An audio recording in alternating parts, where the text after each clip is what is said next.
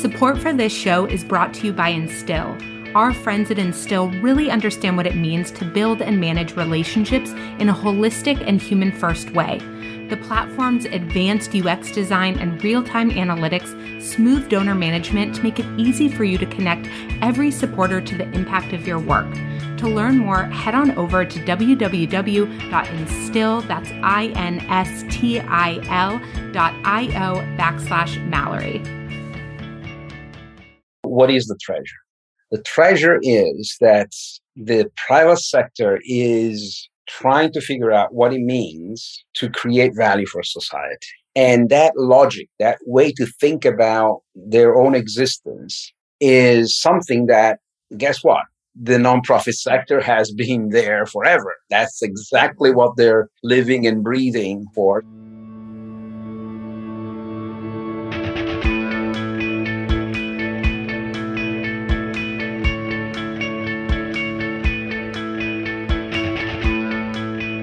Welcome back to episode 16 of What the Fundraising. I'm your host, Mallory Erickson, and this podcast is for impact leaders and change makers who are looking to fundamentally change the way they lead and fundraise. Huge thanks to our sponsors and friends over at Pledge who are making this episode possible.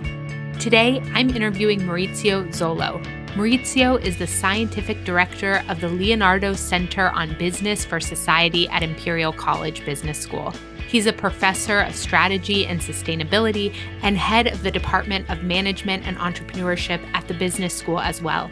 Maurizio's research aims to understand how business organizations learn to grow and adapt to environmental turbulence, and how managers can guide these evolutionary processes through the combined use of strategic growth initiatives and organizational change, innovation, and learning processes. He focuses on the management of complex strategic initiatives from partnerships to sustainability, innovation, and organizational change efforts. In this episode, we talk about how business is changing and what this means for the nonprofit sector. To define one term you'll hear in this episode, Maurizio talks about the staggering growth of ESG funding. ESG stands for environmental, social, and governance and refers to three key factors when measuring the sustainability and ethical impact of an investment in a business or company. This is just one of the many ways we talk about seeing business and investment shift. What does this have to do with the nonprofit sector? Well, in Maurizio's words, nonprofits are sitting on treasure when it comes to their ability to help businesses change their mindset and the way they understand and provide value. When we can overcome the communication barriers between businesses and nonprofits, this treasure can be used to build successful cross sector partnerships that will make the world a better place. There is so much in here, you guys, so let's get started. Thank you for talking to me at the end of a long day. I am so thrilled to have this conversation. I'm here with Maurizio Zollo, um, who I am just so lucky to have recently learned about your work. And I want to, so that I don't butcher anything, would you just give us a little introduction to yourself and your work and what brings you to this conversation? Sure. Well, first of all, thanks so much for having thought of me and um, involved me in this conversation. Basically, my uh, current responsibilities to uh, direct a research center that I've created a couple of years ago at Imperial College Business School. It's called Leonardo Center on Business for Society. I'm also the head of the management and entrepreneurship department, but that's not what we're going to talk about today. The center, however, I think is meaningful to this conversation because we are developing a couple of decades of experience in studying at the same time collaborating with the private sector, with companies who are trying to understand what it means to be a corporate citizen that integrates the interests and, and the needs of uh, society in what they're doing. And not only trying to understand, but also trying to innovate and change in a transformational way what they're doing. And so this is quite fundamental because potentially can involve directly the role of the uh, third sector, right? And the, the non uh, uh non government NGOs and civil society. although that potential, unfortunately, as of today, is largely untapped. So I think that's going to be something that we're going to discuss today. Yeah, I love that. And I was so excited when we got to first meet and talk about this. But I'm just curious, as kind of a jumping off point, where does your passion for the role of business in creating the societies that we all care about come from? Like, where does your passion for this work really come from? That's a great question, Mallory. The passion is fundamentally related to the fact that as an academic, I've always found it always frustrating to basically spend our time observing reality, trying to understand it, of course. That's what we're supposed to be doing.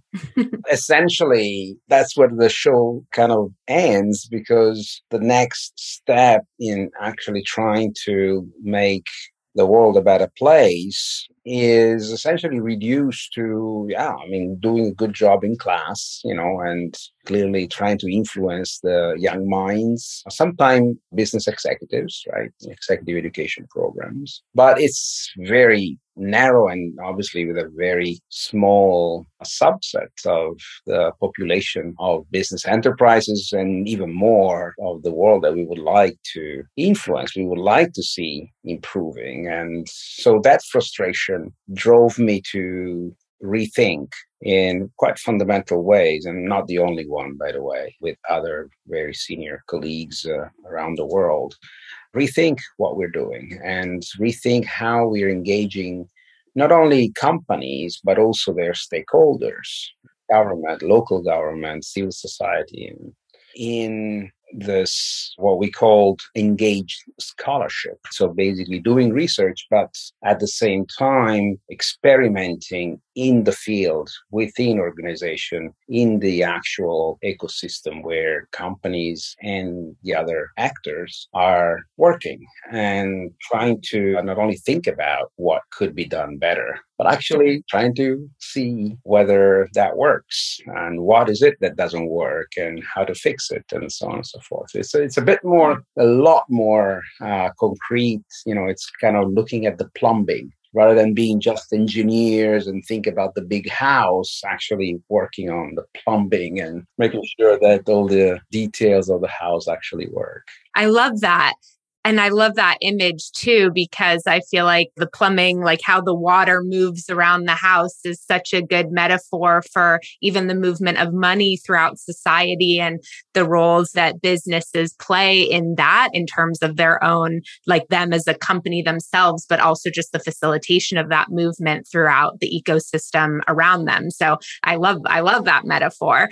So tell me from a business perspective. I mean, I think, you know, a lot of the folks who are listening to this come from the nonprofit sector. And so I think for them, it's quite easy to imagine why businesses should be better global citizens.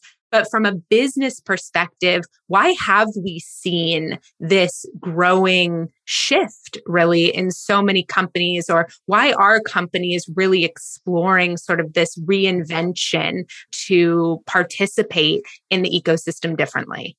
Mallory, the answer is very simple, actually, because they're finally realizing that over and above all the ethical issues and the looking good and, you know, all the nice things that have to do with social responsibility, looking responsible in many different ways, the uh, heart of the matter is fundamental and is strategically important for the company. See, every company essentially competes on four different markets. Obviously, there's a product market, there's a labor market, there's the financial markets, and the technology or materials, you know, the basically the supply market.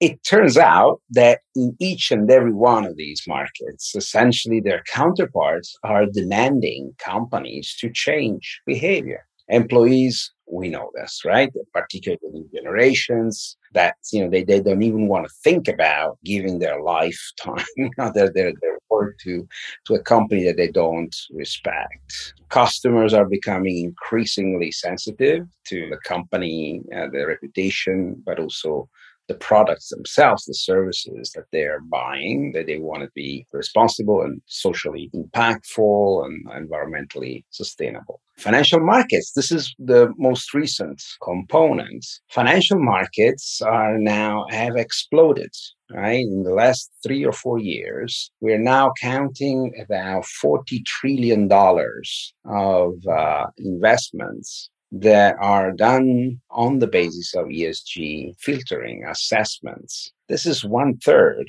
of the amount of mass, massive amount of equity investments. I'm talking about just the equity, forget about all the other parts, just on capital, right? So when you have one third of investors that are asking you to do this, I mean, you've got to listen. There's no question about it. Now, on the last bit, I know that I'm giving you a, a long answer here. No, it's great. It's great. The last bit is that uh, on the supply side, companies are realizing that are all of a sudden they're not only responsible for what they're doing, but also for what all the supply chain supply chain is doing. So it's not enough that they are respectable, that they don't infringe on human rights and or environmental destruction. But if their suppliers are doing, and in most cases, a very large percentage of their social and environmental impact, negative impact, is in the supply chain, not internal to them. Obviously, they need to get their house in order as well. But the supply chain is huge, particularly for large multinational companies. And that's a completely different ballgame. How do you get, you have thousands of suppliers, how do you get them to behave? You see the power, however, because the moment that one, if not obviously many, multinational companies are asking their suppliers to change the way that they do business, what do you think suppliers are going to say? Well, I'm going to try to do it. Otherwise, I'm not going to be able to sell you anymore. Right? You're my big client.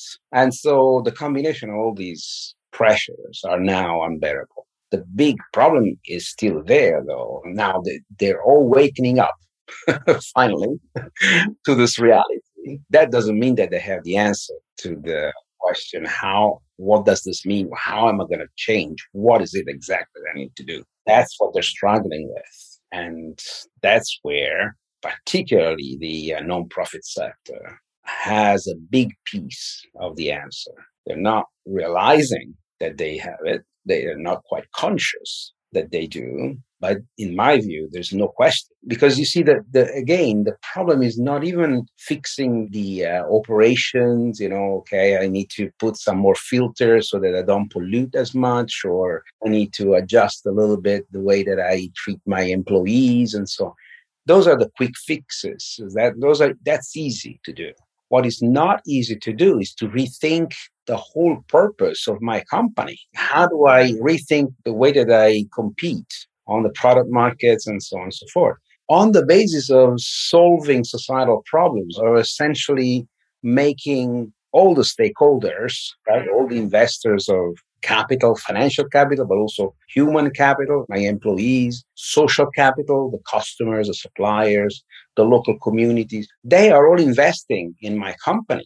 They are all investors in different ways in the creation of my company, in the growth of my company, and in the success of my company.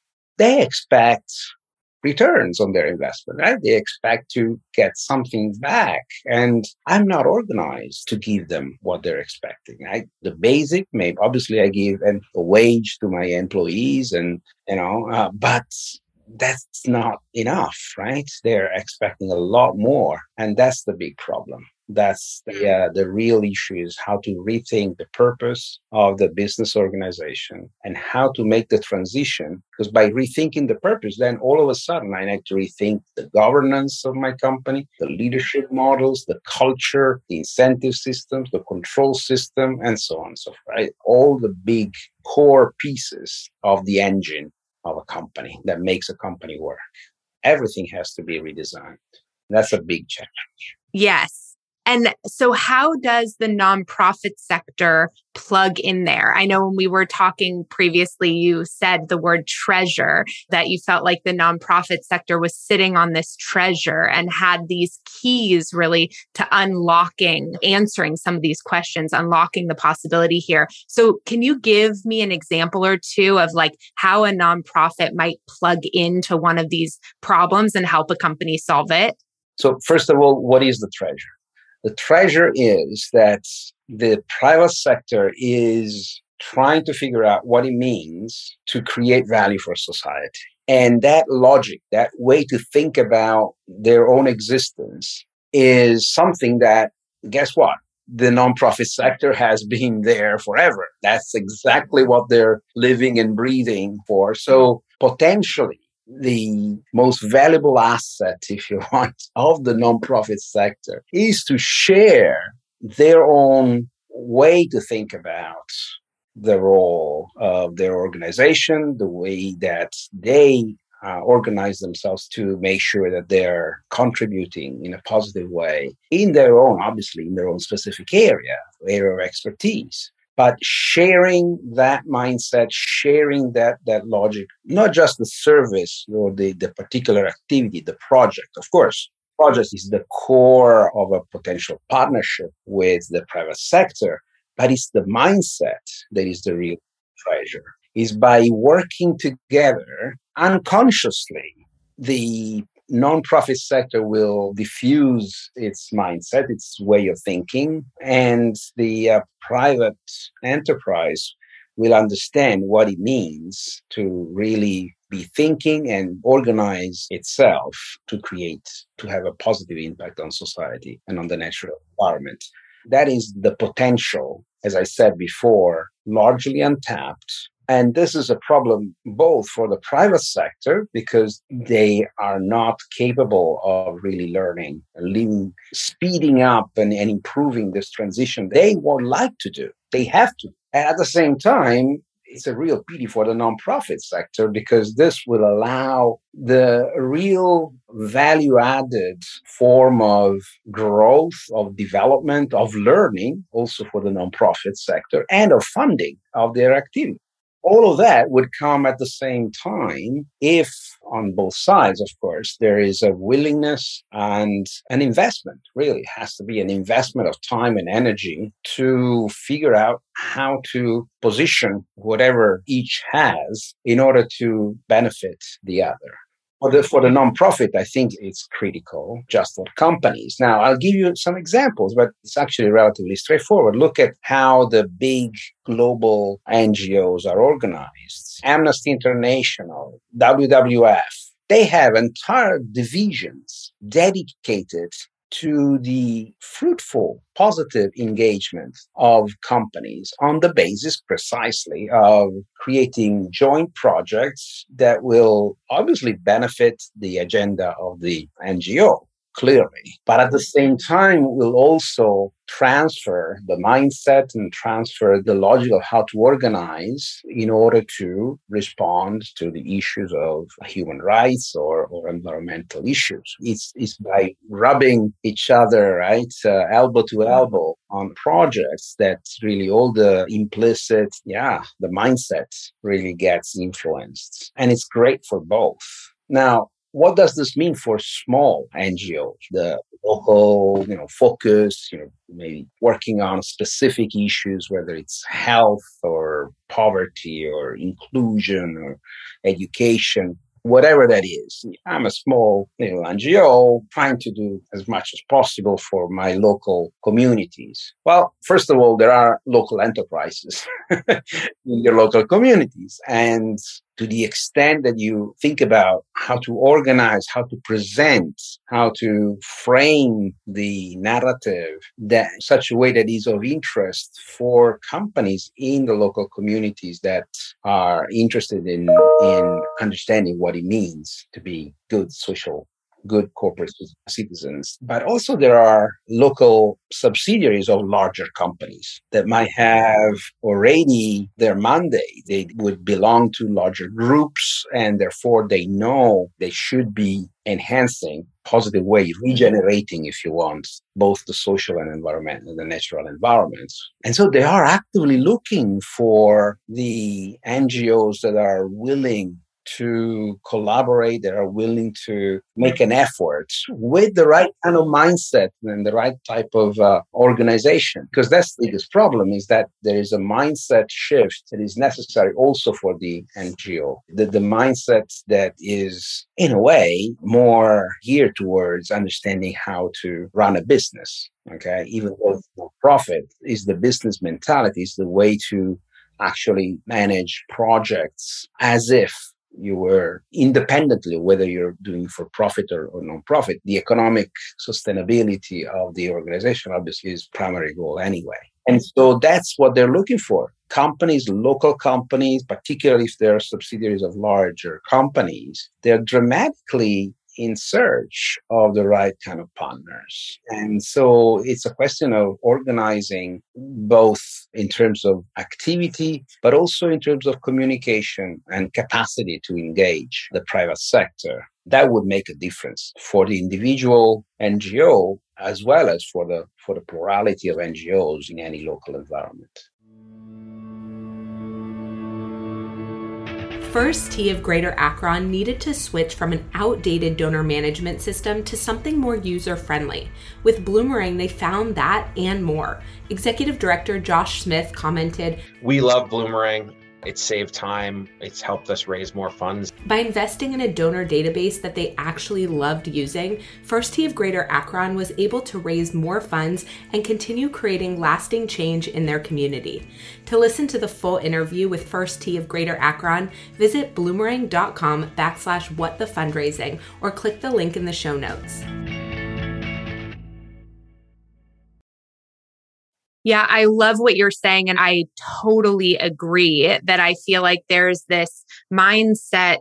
Both entities are stuck in their own sort of mindset and siloed thinking, and that there's tremendous benefit from them coming together. And there's a certain amount of mindset work that needs to be done to prepare them to come together, to even be open to coming together. You know, I think on the company side, I hear all the time, like, oh, well, you know, I'm nervous to work with nonprofit like how hard are they going to be to work with? Are they constantly just going to be asking us to sponsor this event and this event? And it doesn't feel like the nonprofit is really interested in mutually beneficial partnerships. And i think that is true on the nonprofit side. And i feel like i was guilty of this early in my nonprofit years too of being like hey i'm a nonprofit. We're doing good work. Just like give us money because you make a lot of it exactly. And, you got a lot of money. Come on, give someone.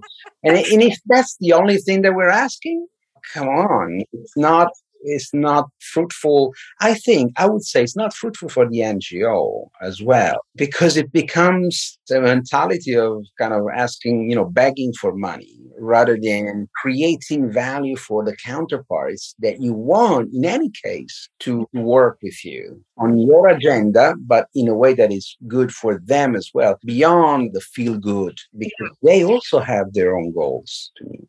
Yes. I remember saying one time to a marketing director, VP, um, I want to make sure we come up with a partnership that's really beneficial to your company because I want the whole ecosystem in this area to succeed. And so tell me, like, how can my organization support you? And he just like stopped and he was like, in 15 years of doing this, no one has ever said that to me from the nonprofit sector before. And I think it is really problematic. And I think some of this goes back to a lot of nonprofit mindset around like, we're the do-gooders and we're fixing a lot of the problems that the that the public sector or that you the guys private have sector. created. yes, exactly, exactly. And so that creates this barrier to collaboration. And I think the recognition for the nonprofit sector and something I say to my folks all the time is look, businesses are changing and business is changing and business is solving a lot of problems out there that is willing to right so the, yeah. the, the question is that they're realizing that they have created the problems and they're trying to become a solution, to, or look for the solutions. And guess who has the answer? Guess who has the expertise in, in providing the solution?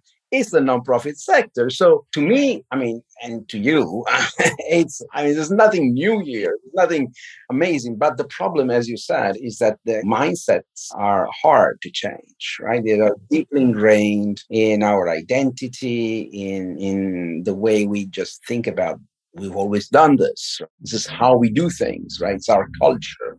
And that's tough. But I really I couldn't think of a better moment than now to invest in making a clear cut, changing in a fundamental way the, the way that we think about our identity from a nonprofit standpoint and the way that we engage and propose fruitful partnerships for us and for the private sector. It's uh, absolutely timely. I mean, it couldn't be more timely than now. Yeah. And I really I want to sort of double tap on one of the things that you said before around the fact of the matter is when nonprofits are staying in this really transactional state with companies it is not beneficial for them from a financial standpoint. Like that's how you know so often i have folks ask me one of my big sort of courses is around how nonprofits can build corporate partnerships annual corporate partnership programs as opposed to so many nonprofits think about corporate sponsorship like on an event basis or like a specific campaign basis. And that is not about creating strategic partnerships. That's not about solving a problem together. Go ahead. They need to think, every NGO, if they could think about themselves as the suppliers to a fundamental good service where the private sector is on the demand side. So there is a supply and demand. What is that good, that service? Is the solution to social maladies, whatever obviously is the social malady that the NGO is expert in. That social malady is recognized now by the private sector as something that they need to do something about. There's no question. The demand is there in a way, of course, they can create internal projects and do a lot of nice stuff. If you take a sustainability report from any company, you got 50, 60 on average, right? It can go up to 100 initiatives every year. Uh, good stuff that they do. Most of them, not all, most of them is done internally. Okay. But they also know that it's not, first of all, it's not enough. Second, it's not particularly efficient because you know there are experts out there who can actually help them. That's demand and supply that needs to meet for both benefits, right? For the benefit of both. And shifting the way to think about ourselves as the suppliers of this of solutions is yeah i mean it's a cultural shift but it, it puts the whole conversation on completely different grounds because it's a win-win for both immediately. Exactly. And the other thing that you are saying here, I think, that I'm hearing, or at least it's resonating with me this way, is that this also really shifts some power dynamics between the nonprofit and the for profit sector that have been really detrimental for a long time. And this I shared with you when we first spoke my sort of asset mapping process that allows organizations to see all the components of value inside their organization. And you're highlighting a really critical one here too, which is just around thought leadership and the knowledge that they have around the local community and this supply that they have. And I think what I want nonprofits to really hear in this is like, you have tremendous value to your corporate partners. And so when you're sitting at this table, when you're trying to build mutually beneficial partnerships, it allows the, the breakdown of the old power dynamics around sort of that like hounding for funding and all those things. Cause it's like, it's all about alignment and fit. And it's not about any company being the right partner for you. It's about finding the company that's looking to solve the same problem you're working to solve and coming together. And therefore, the question that you ask that marketing person is exactly the right one. Is the NGO's responsibility to ask the counterpart, what is your strategic problem? What are you trying to solve? First of all, because if it's something different from what I can help you with, then I know that there's nothing to do, it's okay. There will be others who will help you. But if it is, then the match starts and there it's a completely different conversation. How are we going to make it work? Because you need what I can give. And therefore, it becomes really a collaborative process that helps, as I said, not only the specific project based activity to obviously be designed and start with the right logic, the right mindset, and all the right resources and so on. That's great. But more subtly, maybe, but equally importantly, is the fact that both the people on the two sides will start working together and will start, if you keep on asking the right questions, right, which is about how you guys are actually organizing yourself but maybe you could do something different but maybe but you're not considering this and you're not considering that which is besides right? Over and above the project itself. It's really the conversation about what does it mean to have an organization that yes in the case of the business needs to create returns for their investors as well as however create well-being for their employees for their local communities and so on and so forth right? I mean for their suppliers. So the key is share on both sides, by the way, because also NGOs have a lot to learn besides the project's activity on how the, the, the, companies are organizing themselves. There are all sorts of capabilities that they have, uh, project management, uh, cost control. I mean, you name it. That it would be wonderful if NGOs would have those capabilities as well as the capacity to act on their particular subject area. The rest that is just as important as getting a good project, you see. Yes. Well, I there's so many things you said that I love there and I think, you know, one of the mindset pieces that I feel like the for-profit sector has that I'm kind of reprocessing this now and everything we're talking about is the nonprofit sector is so baked in scarcity mindset that it often like holds them back from thinking bigger or imagining and so i think the coming together of solving this problem and the for-profit sector really having more experience with maybe innovation or iteration and being able to sort of formulate different models and like sustainable models that wisdom and experience and thinking is tremendously impactful for the nonprofit and things that the nonprofit wouldn't think about alone. And then what you're saying is, of course, on the flip side, there are all these, like I have said for a long time, I'm like, anytime a company is making a big strategic decision around something that impacts a particular audience or particular community, why the heck don't they have nonprofit leaders who know those communities, know those people in the room? They should be in, in the, the, room. room. in the room. Thank you. Thank you very much because that's exactly one of the big things that we are working on in the Leonardo Center. So the whole idea is to engage fundamentally in this case companies right to start with in getting them to innovate and experiment on the field in their own organization on inclusive ways to create their governance for instance so it's not just the board of directors that needs to obviously have representatives of their stakeholders, including the NGOs, but also the strategic decision making processes, right? the committees that make the key strategic decisions, whether it's marketing or purchasing or any of the R&D, new product development. I mean, obviously, you need to have stakeholder representatives there. And NGOs obviously are the representatives, if you want, of the communities because they represent a specific need of the community in which they're working. And gosh, I mean, it would be the easiest thing to do for companies to engage NGOs during the strategic decision making, but not only, even before to sense what needs to be done. First of all, before you make a strategic decision, you need to really make sure that you understand the problem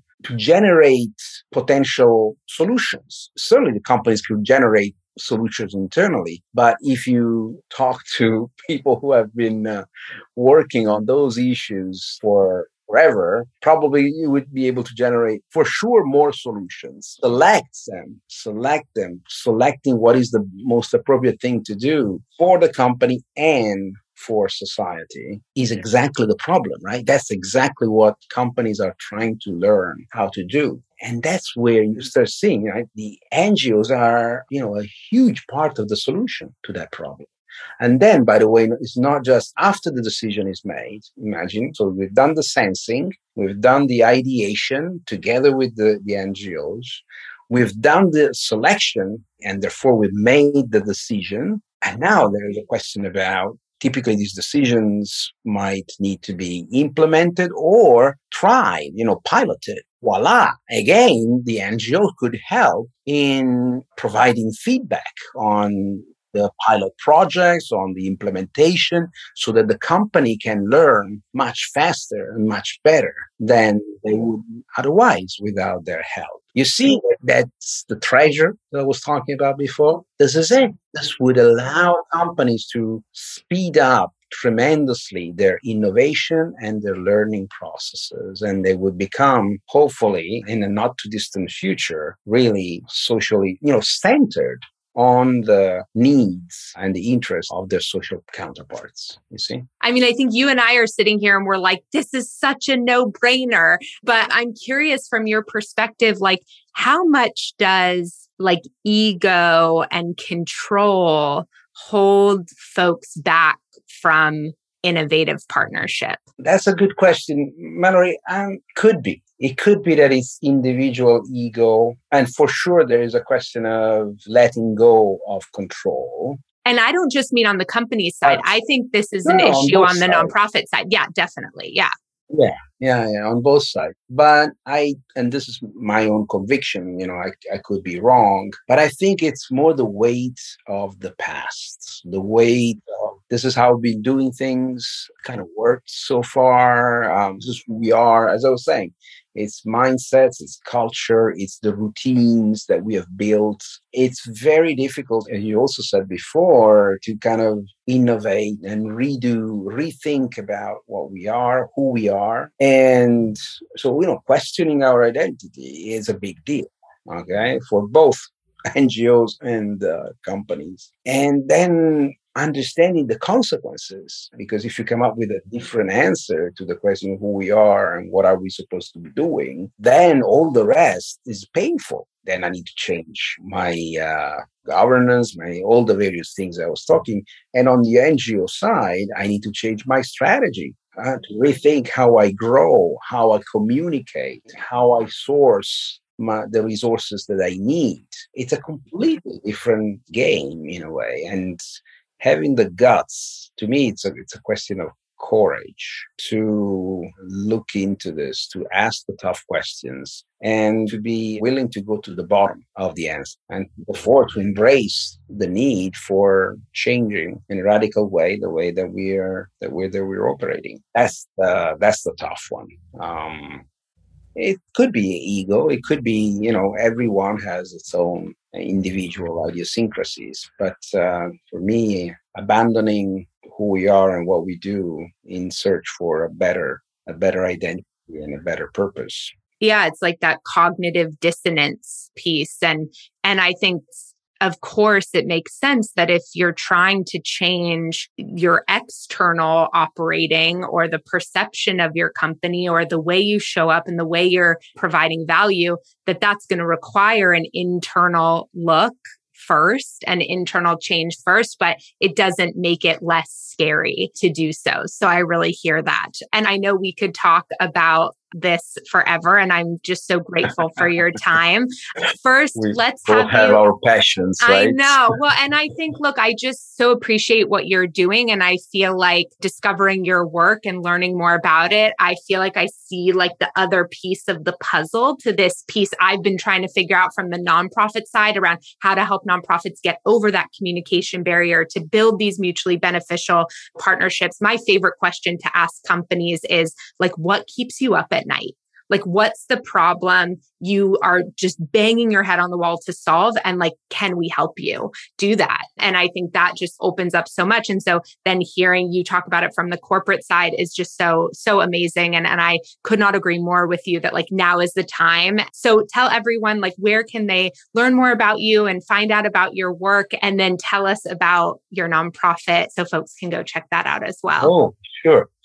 So, well, thank you for this opportunity. The, the uh, getting in touch with me is actually very simple. Just go on the uh, Imperial College Business School website and look for the uh, Leonardo Center. And uh, you will see not only me, of course, but you will see a whole network of about 15 research centers only at Imperial College, London, that are connected with Leonardo. They're coming from the medical school, the engineering school, the School of Natural Science. Basically, we're all working together in order to tackle issues that really span all the sustainable development goals okay?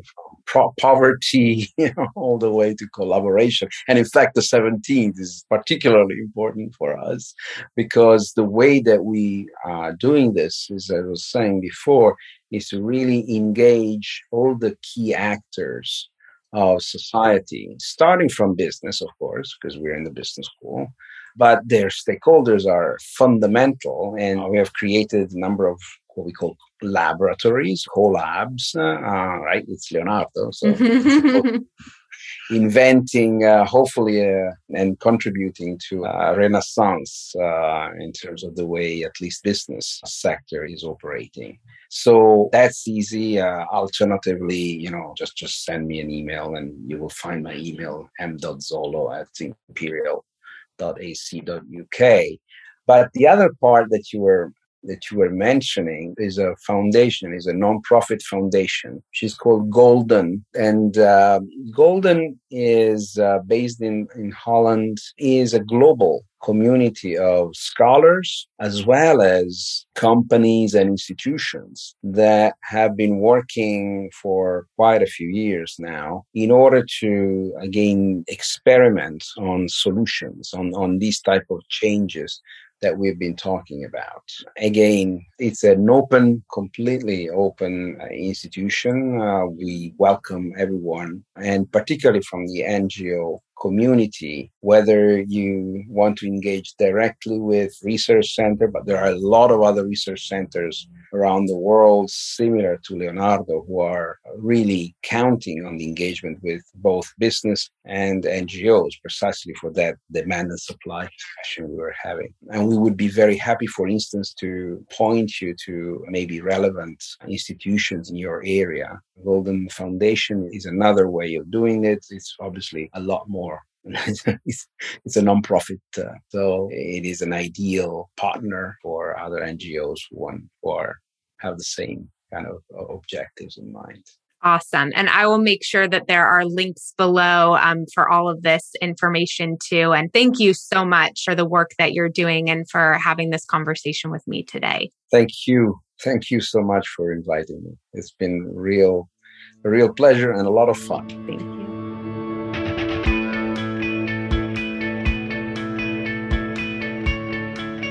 I don't know about you, but I left this conversation feeling really hopeful. Hopeful about what's possible when we work together, hopeful about how much possibility exists for power partnerships that can and will change the world for the better. I know there are stigmas and communication barriers and an uncomfortable history that we need to work through and move past, but I believe, truly believe, that we can and that we need to in order to build the world that we all want to see. Let me just tell you, there is a lot more where this episode came from, a lot of which is inside my signature course, the Power Partners Formula, and you'll be seeing even more from us in 2022. To get all the detailed show notes from today, head on over to malloryerickson.com backslash podcast. You'll find more information there about Maurizio's incredible work, as well as how to connect with him. Thank you for spending this time with us today. If you enjoyed this episode, we would love it if you would give it a rating and review and share it with a friend. I am so grateful for all of my listeners, especially you, and the good, hard work you're doing to make our world a better place. If you miss me between episodes, stop by and say hello on Instagram under what the fundraising underscore. Have a great day, and I'll see you next week.